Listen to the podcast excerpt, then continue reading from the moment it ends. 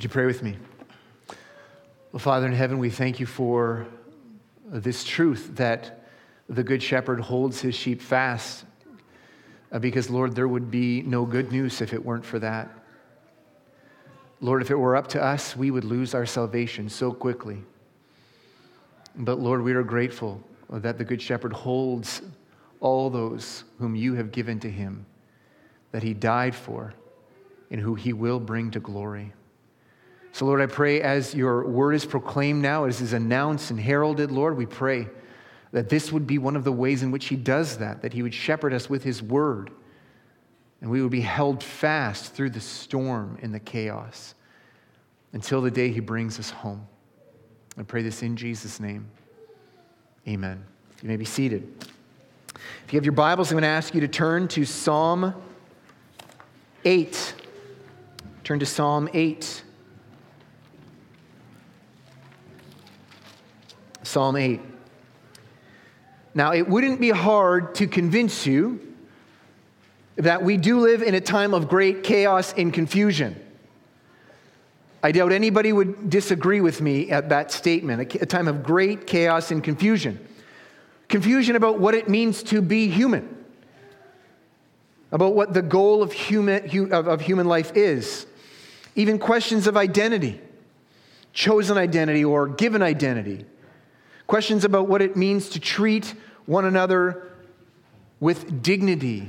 What does it mean to treat somebody with human dignity? Is this something based on what they choose? Is this something declared by God? Is it something that you choose? It is chaos and confusion. Very dark. This represents a world that has rejected the Lord. But, dear church, dear brothers and sisters, Christ is our strong tower. He is our Lord and He is our Redeemer, but He is also our rock. And so while the nations rage and while the earth shakes and while new waves of new doctrines and philosophies break against the ship, we do not need to rock along with those waves. We don't need to be tossed to and fro on these waves because we have a sure and a steady anchor who is unchangeable. All things were made by him and they were made for his glory. It's in his image that we have been made. So, what it means to be human, what it means to please him, what it means to love him, what it means to love other humans, that is fixed. And so we can rest in the sweet truth that we can actually know who our God is and what our calling is as people. A God who's not going to condemn us based on changing rules and changing views on human identity and dignity. And so this morning, we're going to be laying a foundation with the Word of God, or rather, exposing or showing the foundation of the Word of God to answer these questions about what does it mean to be made in the image of God. And this foundation is going to be critical as an anchor when we consider questions next in the, in the coming weeks questions of racism, abortion, critical race theory, sexism, transgenderism, intersectionality, euthanasia, homosexuality, environmentalism, dignity for disabled person. So we are going to avoid every controversial topic. It's chaos. But when we know who the Lord is, when we know the God in whose image we have been made, we don't need to be rocked by every single wave, even before we stabilize. We don't need that wave to rock us we can remain stable in the Lord Jesus Christ. And so we're going to run to Him to know Him and then to know ourselves and also each other. So these questions are first of all, who is God? And then who are we?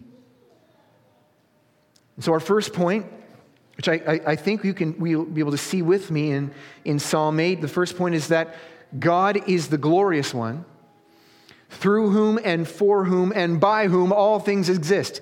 He's the glorious one, for whom and through whom and by whom all things exist. God is the glorious one. So we're going to read Psalm 8 in its entirety. Psalm 8. O Lord, our Lord, how majestic is your name in all the earth. You have set your glory above the heavens. Out of the mouth of babies and infants, you have established strength because of your foes to still the enemy and the avenger. When I look at your heavens, the work of your fingers, the moon and stars which you have set in place, what is man that you're mindful of him, and the Son of Man that you care for him? Yet you have made him a little lower than the heavenly beings and crowned him with glory and honor. You have given him dominion over the works of your hands. You have put all things under his feet all sheep and oxen, also the beasts of the field, the birds of the heaven, the fish of the sea, whatever passes along the paths of the seas. O Lord, our Lord, how majestic is your name in all the earth. This passage, in the middle of it, which is a good way to understand what the point is, it talks about the dignity and glory which God has given to humanity. But lest we think that's the main point, in the song that talks the most about the dignity and glory God gave to humanity, it's bracketed start to finish. Did you notice that it starts and ends with the same phrase? Did you notice that? O Lord, our Lord, how majestic is your name in all the earth. Verse 1. Verse 9. O Lord, our Lord, how majestic is your name in all the earth. For all the nerds out there, that's a Hebrew, uh, that's a Hebrew tool. It's called an inclusio. Start and end with the same thing so nobody gets to miss your point. So, in the passage that talks the most clearest about the dignity and glory that God gave to humanity, that passage is sandwiched by the all surpassing glory of the Lord God. O Lord, our Lord, how majestic is your name in all the earth. So, looking at the creation of the world, all the earth, we can see all kinds of glorious and majestic things, can't we? We see soaring mountains that climb above the clouds. We see beautifully colored animals living on the earth. We see lightning so bright and powerful. We hear the sound of thunder exploding. We feel the heat of the sun and we see its effects on plants that grow by its energy, even though the distance between us and the sun is something you cannot get your mind around. We see the stars in the heavens and we just cannot count them. We see seasons come year by year in their order spring followed by summer, followed by autumn, followed by winter, followed by winter, followed by winter, followed by winter, followed by spring. We see incredible properties of different elements predictable and stable. Gold has properties and silver has properties. Magnesium and hydrogen and oxygen have properties that can be counted on. Carbonite has properties. Just kidding. Doesn't. It's fake.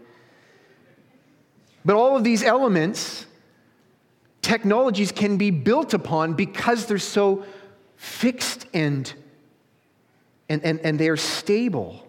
So you can build these technologies to improve human life. So engineers know how much shear force certain alloys will be able to withstand. Rainbows and butterflies and canyons and amethysts and running horses and dive bombing falcons and tornadoes. The earth is filled with majestic things. But over all them is the Lord God who made them. He is the one who is himself majestic. Now, I could be, given the right room, I could be the smartest person in the room. And that's probably true of you as well. Given the right room, you could be the smartest person. You put, you put me in a kindergarten class, I'm probably the smartest person in that room. And you would say, That man is smart. Look around, who's smart? This person is smart. And so we would see these things, but it would depend on which room I'm in. In this room, I know I'm not the smartest. So we see all kinds of majestic things, and you look at a rainbow, that's majestic. But this is what we're saying here is that God is majestic in all the earth.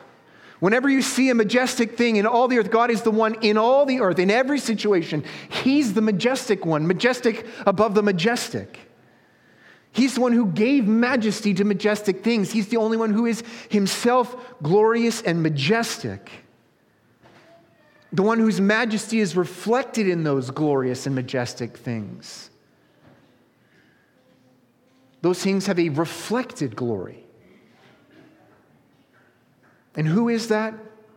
Who is that God? The majestic, the majestic one? Did you notice it says, "O Lord, our Lord"? Who's the majestic one? The Master, Lord, the King, our Lord. And that, that uh, it says, O Lord, capital L O R D, caps lock. You see that, all caps? That's Yahweh, Israel's God. Israel's God, our master, Israel's God, our king, the God of Abraham, Isaac, and Jacob, the one who made a covenant with Abraham.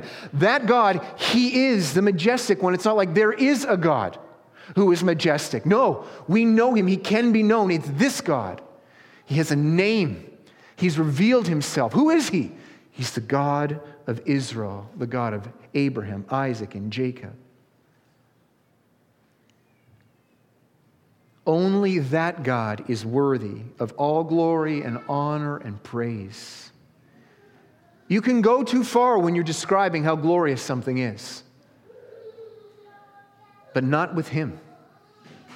It is never enough you have the, the glory of his glory is never ending. It's never too much. You're never going too far. And so, start to finish, the Lord is majestic in all the earth. It's a good indication of how Israel would be to, was to be shepherded by this psalm, a psalm that recognizes and thanks God for the glory he gave to humanity. So we see how impossible it is to understand the actual glory and dignity of a human without understanding and recognizing that we are made by God and for God, and we are designed by Him. As glorious as humanity is, this puts us in our rightful place, comparing us to God. We are not God. The world does not exist for our glory. We do not exist for our own glory. We exist for His glory and the fame of His name. So, what is man? You can't understand that if you do not understand who God is. God is forever and always will be the glorious one. There's no making him glorious. He's always as glorious as he always ever was. And so we and everything else exist for his glory. Streams and mountains and flowers and magnesium and copper and hydrogen and rainbows and the deer and the eagles and men and women and boys and girls exist for his glory. If we fail to understand this, we will fail to give people the honor and dignity that we ought to give them. We will not understand the significance if we first don't acknowledge that they exist for the Lord God's glory. So that was our first point. Second point is God has, by grace alone, appointed humanity to be in his image. Normally, when we talk about grace alone, we're talking about salvation, aren't we? Right? We are saved by grace alone, through faith alone, in Christ alone, for the glory of God alone, right? But we see that God has, by grace alone, appointed humanity to be his image. So, this glory is the possession of all humans, and it's one that God has bestowed on them. He has declared it. And that actually preceded our creation. We're going to look in Genesis in a minute, but we see that this declaration of the image of God preceded our creation. It's not something that was given to us based on anything about us. We don't have godlike characteristics, and then because of that, oh, you kind of remind me of myself. I'm going to say that you're the image of God. Now, to demonstrate this from Psalm 8, I want you to see this. This is lovely. Notice which kind of person he mentions specifically. Did you notice this? What kind of person? Now, he's talking about every person, right? He's talking about all people. But which ones does he mention as an example? Babies. He mentions babies. Now, I have a question for you. You've probably seen the silly YouTube videos. I have a question. Who can paint a better picture? An elephant raised in captivity or a five day old? An elephant can. Who can build a better house? A shelter from a storm? A robin, a grown robin, or a one year old? The robin wins that one. Yet to whom has God crowned with glory and honor? What does this passage say? To babies, to humanity. To whom has God given dominion over all creation? Baby humans, elephants, or robins? Humanity, including the least productive and the least intelligent. Still, this dignity has been bestowed on them. Oh, you might say, oh, Derek, it's, it's based on potential. That baby will be one day more glorious than an elephant and will be able to paint a better picture than an elephant. And I would say to that, you've not met me and seen what I can draw. that baby will one day be able to, to, um, to uh, build a better home than a robin. Oh, who else does God compare those noisy babies? Who else does he compare them to? Angels. Did you notice that? Angels. Verse 5 Yet you have made him a little lower than the heavenly beings, probably meaning angels, and have crowned him, that means humanity, with glory and honor. I have a question here Who is smarter? Einstein or the angel Gabriel? Who wins? Gabriel wins that one. Who's more glorious in appearance, an angel or a human? An angel wins that one. Who is stronger, Goliath of Gath or the archangel Michael. Angels win all those contests, they destroy, they win. And yet, it is not to them that God has put everything under the feet. He has not bestowed them with this glorious title of the image of God. Now, we think about what might set us apart from the animals. Oh, we have moral capacity, but you know what? So do angels. So we think about we can do because we can do things that are right or wrong, good or bad. Tigers can't sin. They can't make a moral decision, an evil decision, or a righteous decision. They just act. Tigers can't be holy or unholy, but humans can. But so can angels. Though humans are just under the angels in terms of these abilities and strength and characteristics, it's not to angels, but to humans that God has bestowed the glory of being his image bearers. And now let's see this. We're going to see this in history now. Genesis chapter 1. Turn with, turn with me in your Bibles, Genesis chapter 1.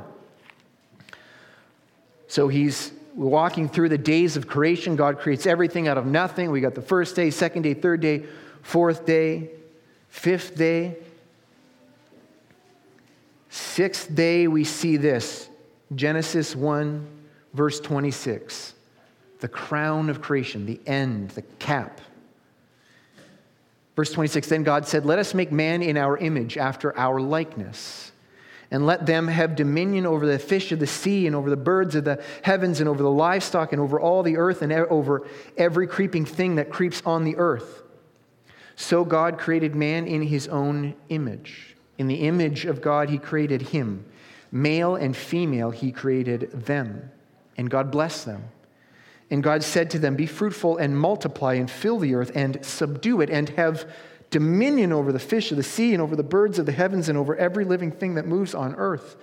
And God said, Behold, I have given you every plant yielding seed that is on the face of all the earth, and every tree with seed in its fruit. You shall have them for food and to every beast of the earth, and to every bird of the heavens, and to everything that creeps on the earth, everything that has the breath of life, I have given every green plant for food. And it was so. And God saw everything that he had made, and behold, it was very good. And there was evening and there was morning the sixth day.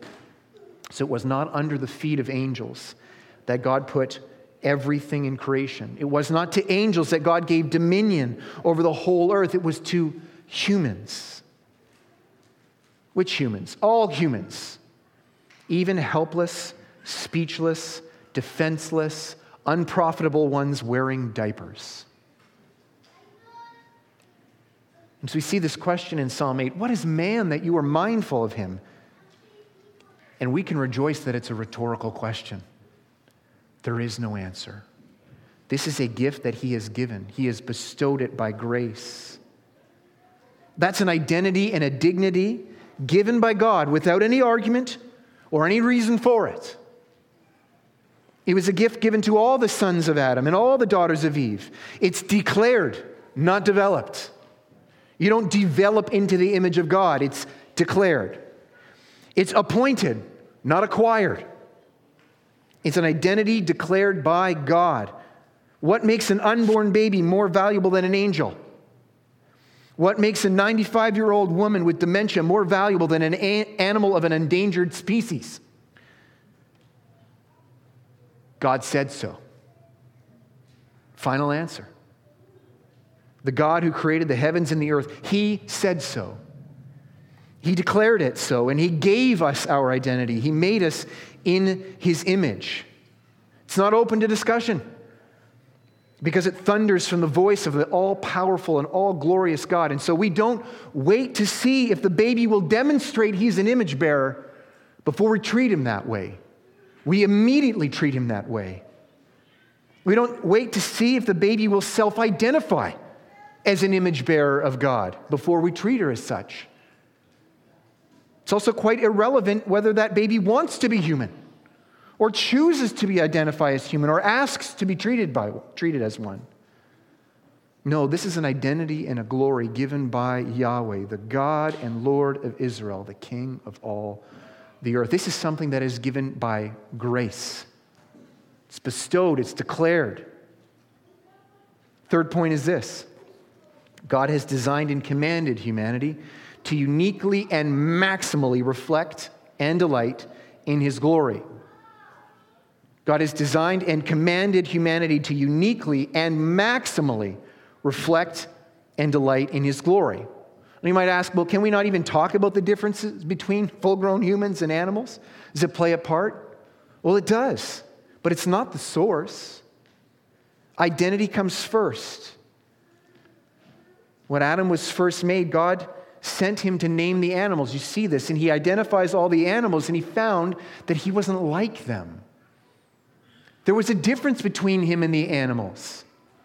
What was the difference? He couldn't find a helper suitable for him within the animal kingdom. He's not like us. We can identify there is a difference. He has designed us differently, He's designed us perfectly to delight in that glory. Everything exists for God's glory. Everything exists to declare the glory and reign and dominion of God, but we do so in particular ways. God is glorious in his reign. And so he has designed us, he's called us and designed us to be able to reign, to exercise dominion over the world. This is part of the glory that we are imaging. No other created being gets to do this. Only humanity has the responsibility and ability to reign, to exercise dominion, to be like God in that God reigns. And so we reign. That's how we image him. That's how we show his character. We show that it's a reigning, a dominion character, a good and benevolent and wise dominion, not a terrible one. God is also creative, which is why He has created humanity, men and women, to be able to procreate. Angels can't do that. They don't have that. God has designed us in this way that we would be able to image God in that particular way. But it's very important that we don't take our abilities and the design that God has made and then we assign identity based on that. It's not how it works. First comes identity, and then comes design out of that. Because otherwise, we're going to be mistreating people and dehumanizing them. All right, He's given us a design to maximally reflect His delight and His glory, but He's also given us commands. If you've read the Bible much, you know that the law of God can be summarized in two commandments love the Lord your God with everything, and your neighbor as yourself. See, there's things that would be sinful for us to do that wouldn't be sinful for an ox to do. There would be things, there would be, sin, there would be things that would be sinful for us to not do that would be okay if an ostrich didn't do them. We don't just glorify God, we glorify Him as His image bearers. And so God's commands really reflect His glory.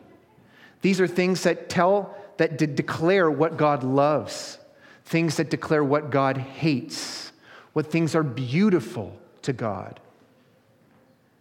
And so, being made in the image of God means that every single thing that we do publicly declares something about God Himself.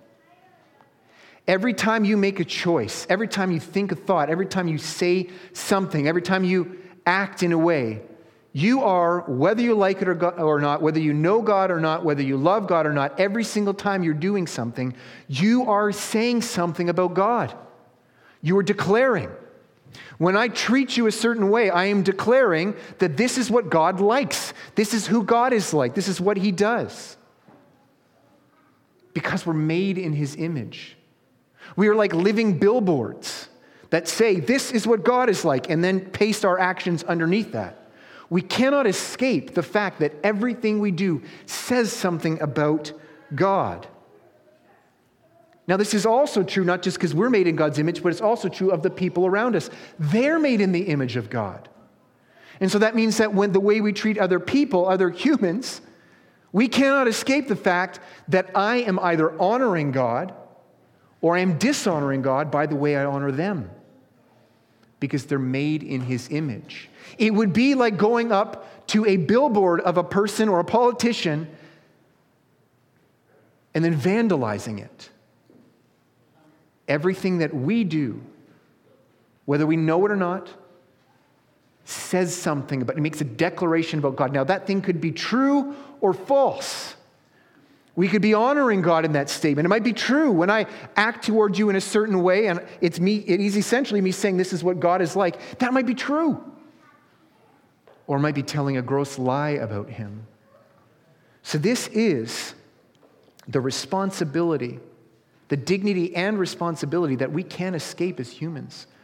God has bestowed us with that identity to reign over creation and to image Him. All we say, all we do, says something about God, is making a declaration about God. It's an incredible gift, and it's a very high calling. Not one that we chose, but He is the potter and we are the clay.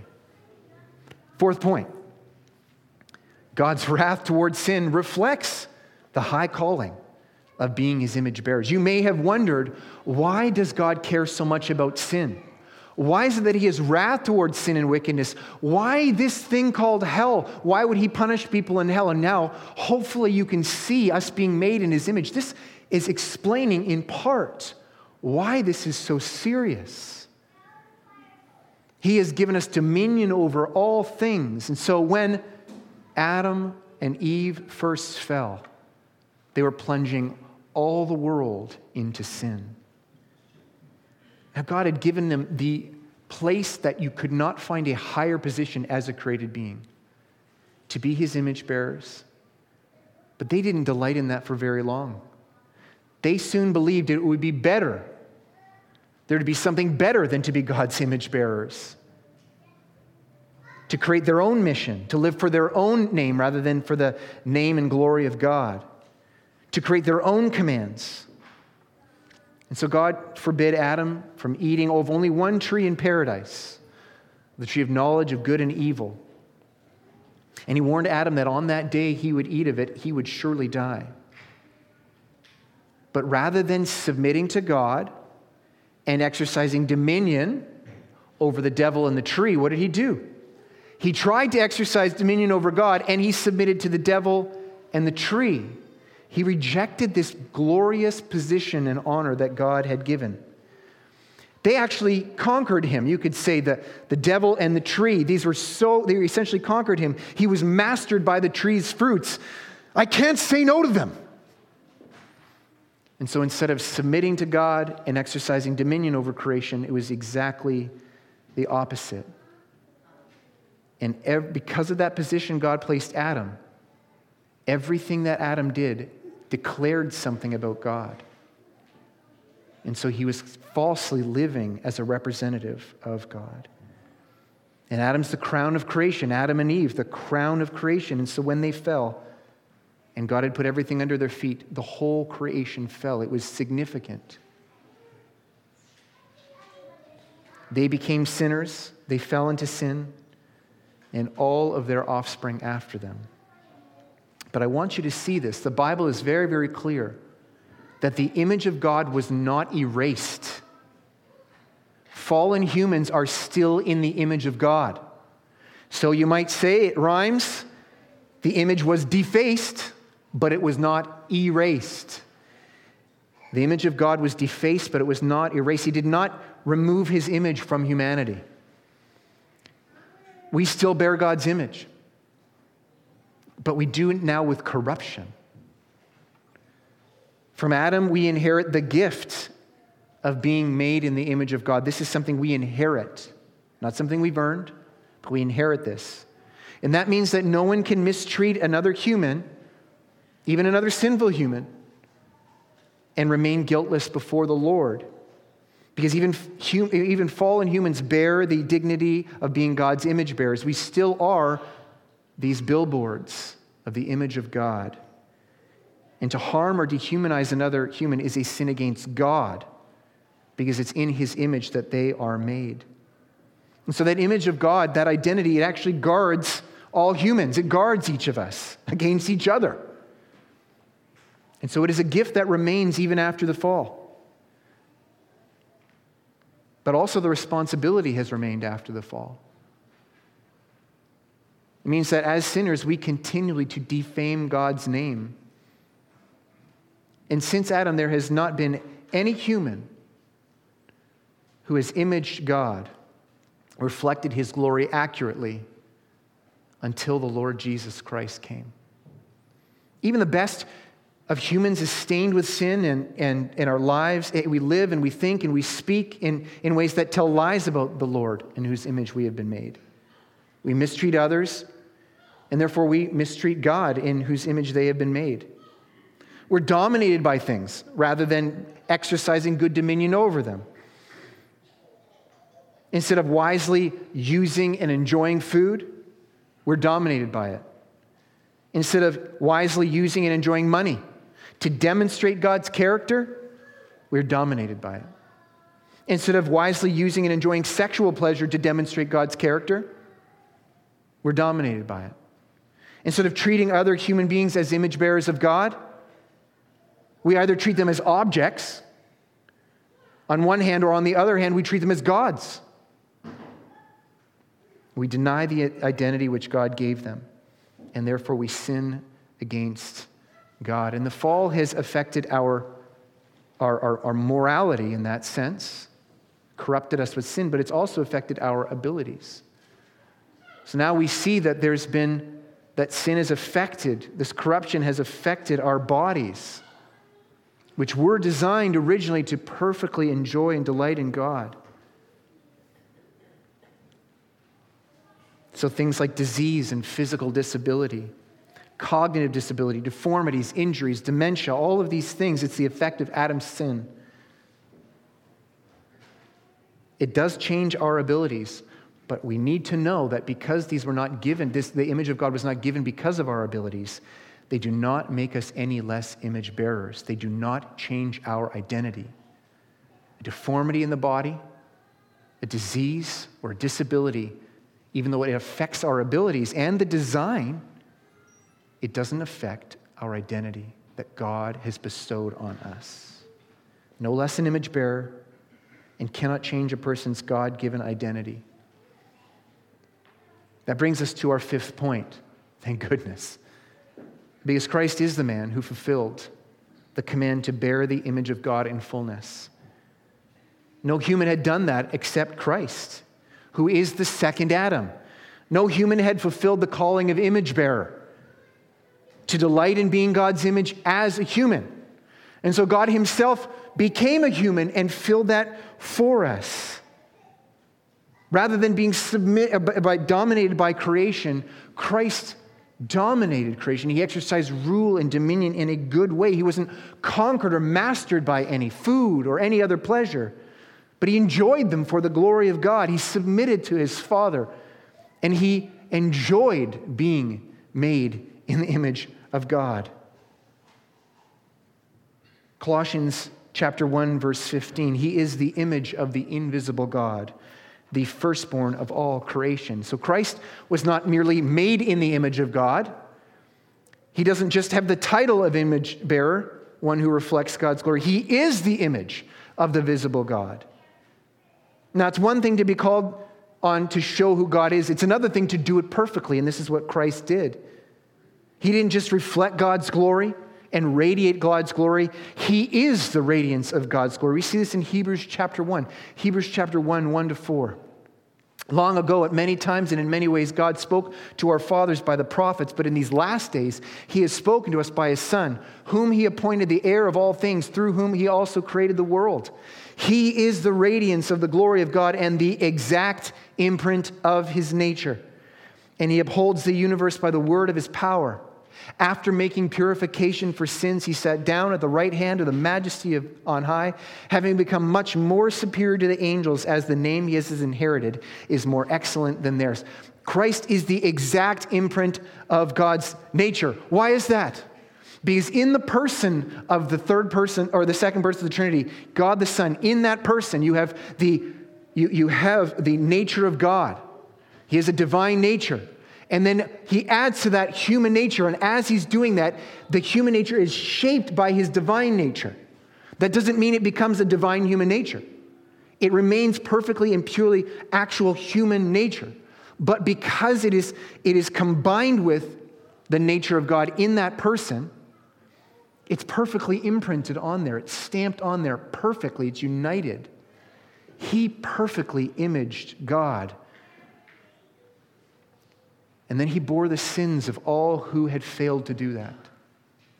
He took on our identity as people who had dishonored God as image bearers. He was cursed for that on the cross. He's taking our curse for failing as image bearers so that we could be rewarded for his obedience of perfectly imaging God as an image bearer. Who has fulfilled the calling to bear the image of God? That calling that we read in Psalm 8. To whom can it be said that all things were actually placed under his feet, actually exercising dominion, actually demonstrating he is the perfect imprint of God's nature? All things under his good and perfect and faithful and just and righteous and glorious dominion. Who is worthy? Ephesians chapter 1. Verse 15, as Cal read for us already. Listen to this, and you tell me if you can't hear Psalm 8 in here.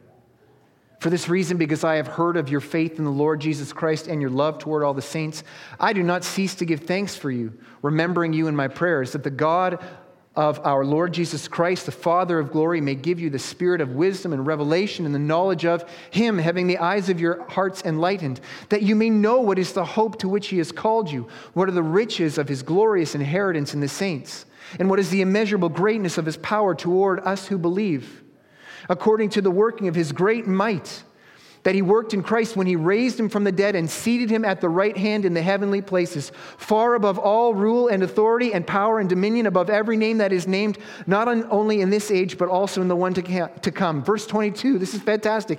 And he put all things under his feet. And he gave him as head over all things to the church, which is his body, the fullness of him who fills all in all. And so finally comes the second Adam, who has fulfilled the dignified role and responsibility of being image bearers. And the Lord unites us by faith to Him. If your faith is in the Lord Jesus Christ, you're added to His body, He your head, you the body, so that you are blessed by His reign, which will come in fullness when He comes to judge the living and the dead. All things are under his feet. He reigns for the glory of God and the good of the church, and one day he will come. And all rebellion will be crushed under his feet. And every single image bearer who has rejected their calling and who has sinned, who in the image of God have thought wicked things, who in the image of God have said wicked things, who in the image of God have wanted wicked things and have done wicked things, all of those image bearers will be crushed under his feet and righteously and justly condemned to hell eternally. A punishment so severe that it reflects the high calling and image of imaging God rightly.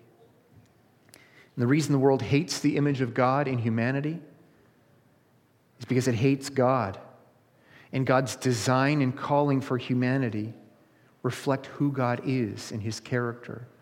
So, a world who hates God is going to hate the image and design of humanity. But do not agree with them.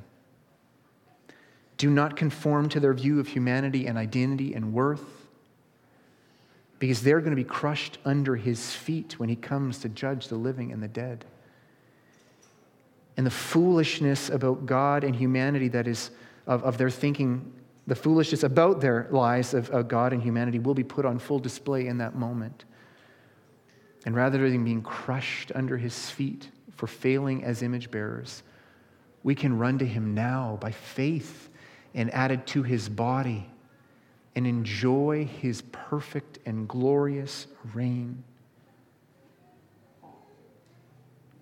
for as long as he will live, for as long as he will reign, for as long as Christ is worthy, and that is forever and ever. Let's pray. Father in heaven, we are humbled when we think about the dignity and value that you have bestowed on humanity. When we think of ourselves, we don't see ourselves as being worthy of that. We couldn't have earned or achieved that, Lord. Who are we that you are mindful of us? But Lord, you have made us in your image, a great dignity that you bestowed, but also a great responsibility, Lord, and we have all sinned against you. Every time we've done something wicked, every time we've broken your law, we've not just broken your law, we've broken it in your name. Declared that these are things that you love when in fact you hate them. Declared these are things that you hate when indeed you love them. And Lord, we realize that the just punishment for that would be to be crushed by your reign and to be sent to hell. But Lord, we are grateful that even though we were wicked image bearers, you sent your Son to save us, to fulfill the calling that we failed in, and to be punished for our failing, to receive our punishment. And Lord, then to have us added to him, to be united to him, grafted into his body. He, the head, and we, the body, so that we would be one with him and enjoy his reign as co heirs, to reign with him rather than to be crushed by his reign. Oh Lord, you have been so good and glorious and kind to us. And Lord, I pray that if there are those in this room who have not run to Christ by faith, Lord. Those image bearers, Lord, I pray that they would run to Christ, repent of their sin, and trust in Christ's death and resurrection so that they might delight in his reign rather than being crushed by it. We pray this in Jesus' name. Amen.